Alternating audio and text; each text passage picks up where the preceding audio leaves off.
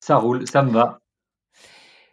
Nouvel épisode de Devient Génial et aujourd'hui je reçois une plume. Selim Niederhofer est ce que l'on appelle un copywriter ou en français un rédacteur.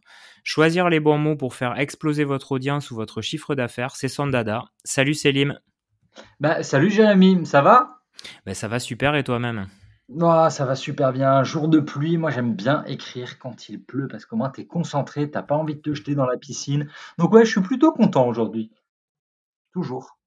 Alors on va parler justement de ton job, hein. donc ça s'appelle copywriter, euh, c'est un terme qu'on voit émerger de plus en plus, hein. d'ailleurs euh, je trouve un peu galvaudé euh, parce que quand tu regardes sur LinkedIn, il y en a des milliers, mais, mais je trouve qu'ils ne font pas tous la même chose. Hein. oui, bien sûr, ouais, c'est assez vaste, bien sûr. Donc est-ce que tu peux nous expliquer finalement en quoi consiste ce job et toi comment tu le pratiques? Bien sûr.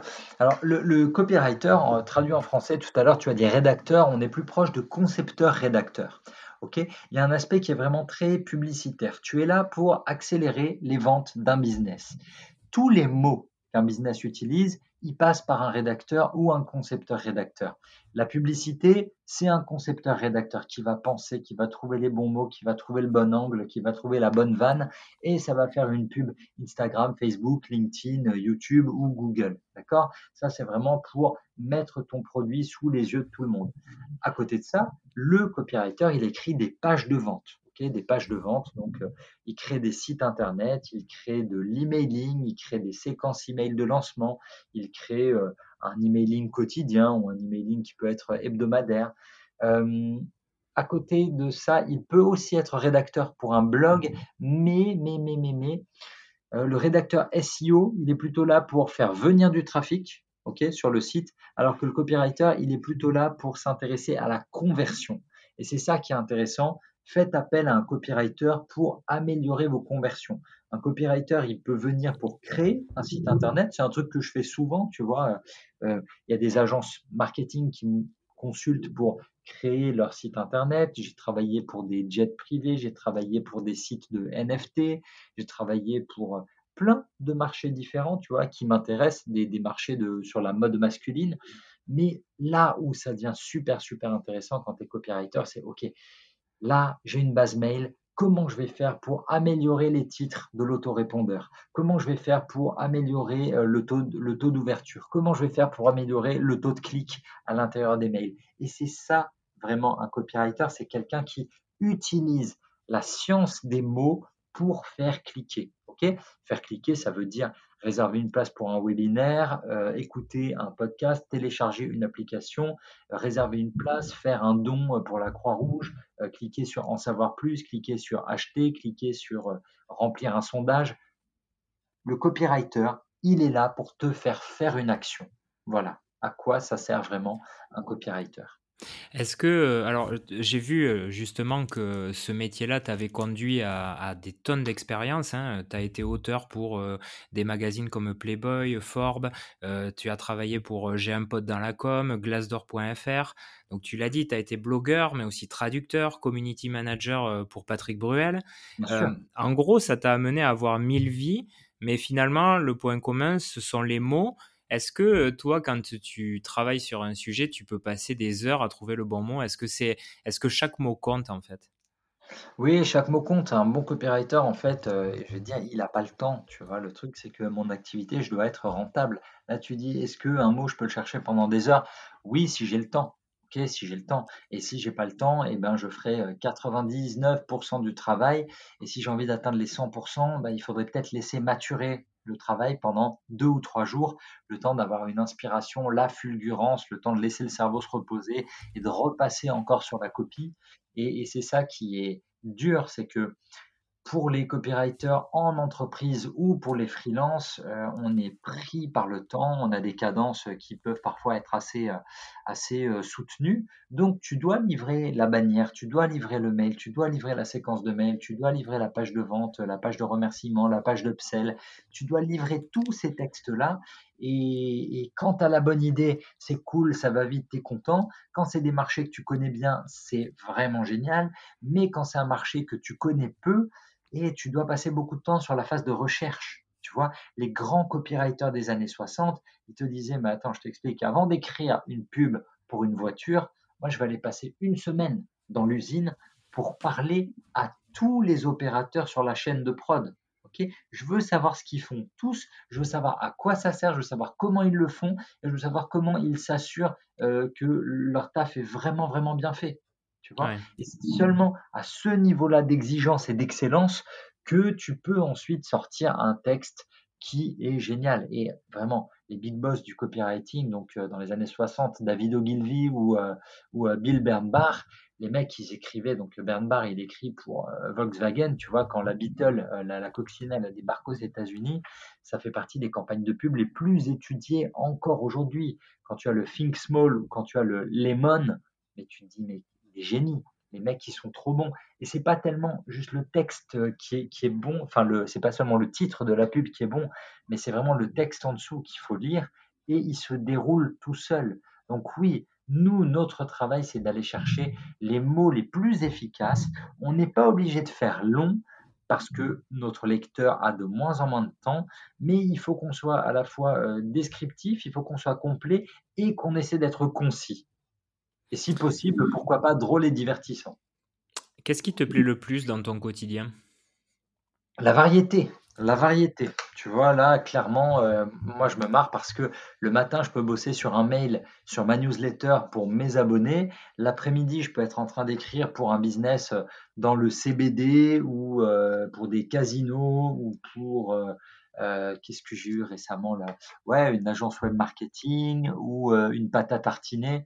Ça peut être là récemment, j'ai eu un vendeur de NFT. Ça peut être vraiment super super large. Il y a des business que je refuse parce que tout simplement je ne les connais pas. Typiquement, tu vois, la banque, les assurances, L'immobilier, c'est des business où il y a de l'argent à prendre. Et pourtant, je suis pas dessus. Pourquoi? Parce que ça m'intéresse pas, parce que je me marre pas, et parce que euh, ça me mettrait, je pense, je prendrais trop de temps à me former dessus. Et tout ce temps de formation, ces deux, trois jours de lecture, cette semaine entière de formation, c'est une semaine que euh, je vais avoir du mal à rentabiliser dans l'immédiat. Donc, c'est pour ça que tu vas trouver beaucoup de copywriters spécialisés dans telle ou telle niche. Tu vas trouver des copywriters spécialisés dans le sport, dans la santé, dans le bien-être, d'autres qui vont être spécialisés plutôt sur euh, tout ce qui est la niche du make money, donc euh, comment gagner de l'argent, les formations, la bourse, l'investissement. D'autres comme moi qui vont être plutôt dans le, dans le relationnel. Par relationnel, j'entends vraiment la communication, c'est-à-dire qu'il y a un pan séduction, mais il y a aussi tout le côté, ben, pour Glassdoor, réussir tes entretiens d'embauche, c'est de la relation. Euh, tu parlais euh, de secteurs qui t'intéressent moins, mais est-ce que ça peut aller aussi jusqu'à des secteurs pour lesquels tu partages pas les valeurs et du coup tu vas refuser de d'écrire pour eux?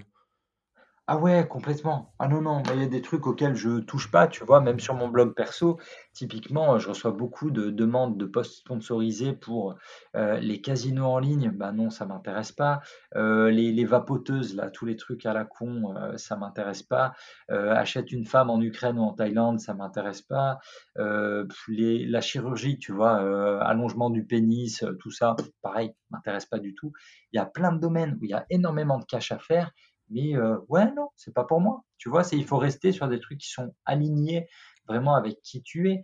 Euh, alors, on n'est pas à une contradiction près, tu vois. Moi, j'essaie de bosser pour des business plutôt positifs, mais pour autant, ça me dérange pas de travailler euh, pour l'alcool, pour les spiritueux de luxe, tu vois, parce que c'est ce que je consomme. Je vais pas picoler à longueur de journée. Je vais boire peut-être trois verres par an s'il le faut et encore, mais quand je bois, c'est que des trucs vraiment bons. Donc j'ai aucun souci à bosser euh, pour euh, de belles marques de scotch écossais, de belles marques de whisky irlandais. Ça me dérange pas. Tu vois, c'est vraiment, euh, c'est vraiment au cas par cas. De la même manière, je sais que le jeu, l'addiction au jeu peut ruiner des vies, mais pour autant, j'écris sur le poker parce que le poker, bah ouais, j'aime bien et que j'ai pas de souci avec ça. Tu vois, moi, je sais me contrôler j'arrive à me contrôler, j'arrive à contrôler mes dépenses.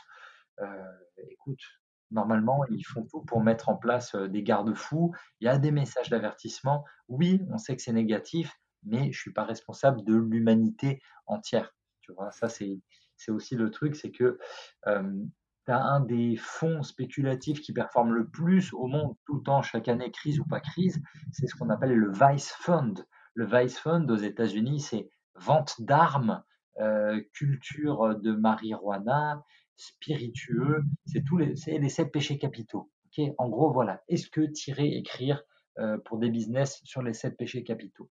C'est là que chacun se met sa limite. Est-ce que, selon toi, les gens te choisissent pour ta patte ou pour ta capacité d'empathie justement à, t'adapter à leurs besoins? C'est une bonne question, ça. C'est vraiment variable. tu as des gens qui me choisissent pour la légitimité parce que ça fait depuis 2010 que je suis copywriter, que j'écris des textes qui font vendre. Ils savent que j'ai rendu des boîtes millionnaires. Ils ont vu le guide du copywriting, qui est numéro un des ventes depuis un an. Donc certains me choisissent pour le côté, tu vois, autorité, légitimité. Maintenant, il y en a effectivement d'autres qui ont lu divers textes qui sont promenés sur le site lesmotsmagiques.com et qui ont vu ah, ok il a bossé là-dessus là-dessus là-dessus. Ok j'aime bien la patte qu'il a j'aime bien ce qu'il écrit d'habitude. Euh, bah, pourquoi pas? Ça pourrait être un peu le ton de notre boîte. Et à côté de ça tu en as qui se disent bon s'il est aussi bon qu'il le dit nous on est différents. On parle pas comme lui on n'écrit pas comme lui mais il doit pouvoir s'adapter parce qu'un bon copywriter c'est ça et, c'est ça qui est intéressant, tu vois.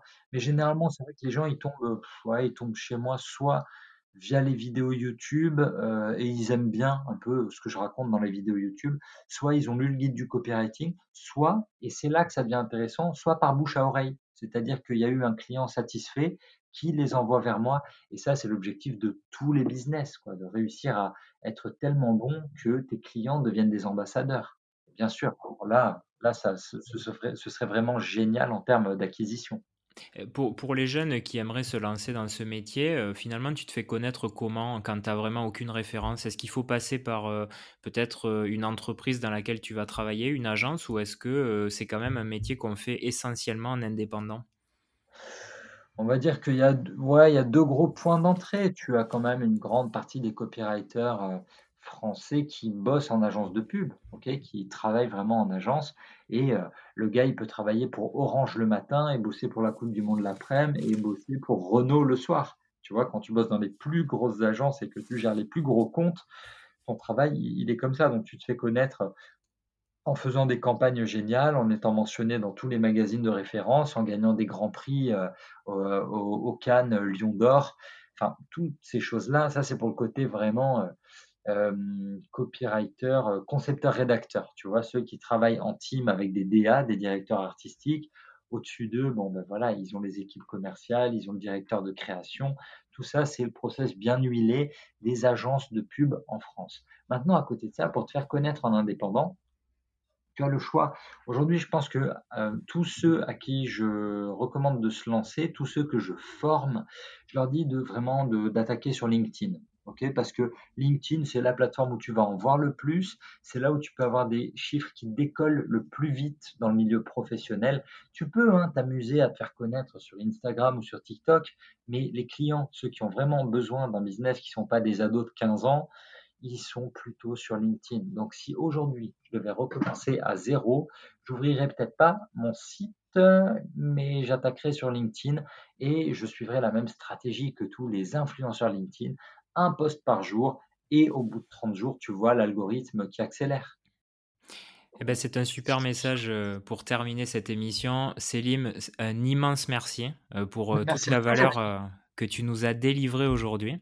Et je vais rappeler quand même que tu as écrit effectivement le guide du copywriter aux éditions Erol, que Selim Niederhofer. Je vais mettre tout ça euh, dans les ressources de l'épisode. Tu as dit le guide du copywriter? Non, c'est le guide du copywriting. Ah ben, merci de me rectifier. Aucun souci. Merci beaucoup, Jérémy. Merci à tous. Merci à toi et puis surtout n'hésitez pas si vous avez aimé cet épisode à nous envoyer de la force avec des commentaires et puis surtout un petit avis euh, sur Apple Podcast. Je vous dis à la semaine prochaine, au revoir.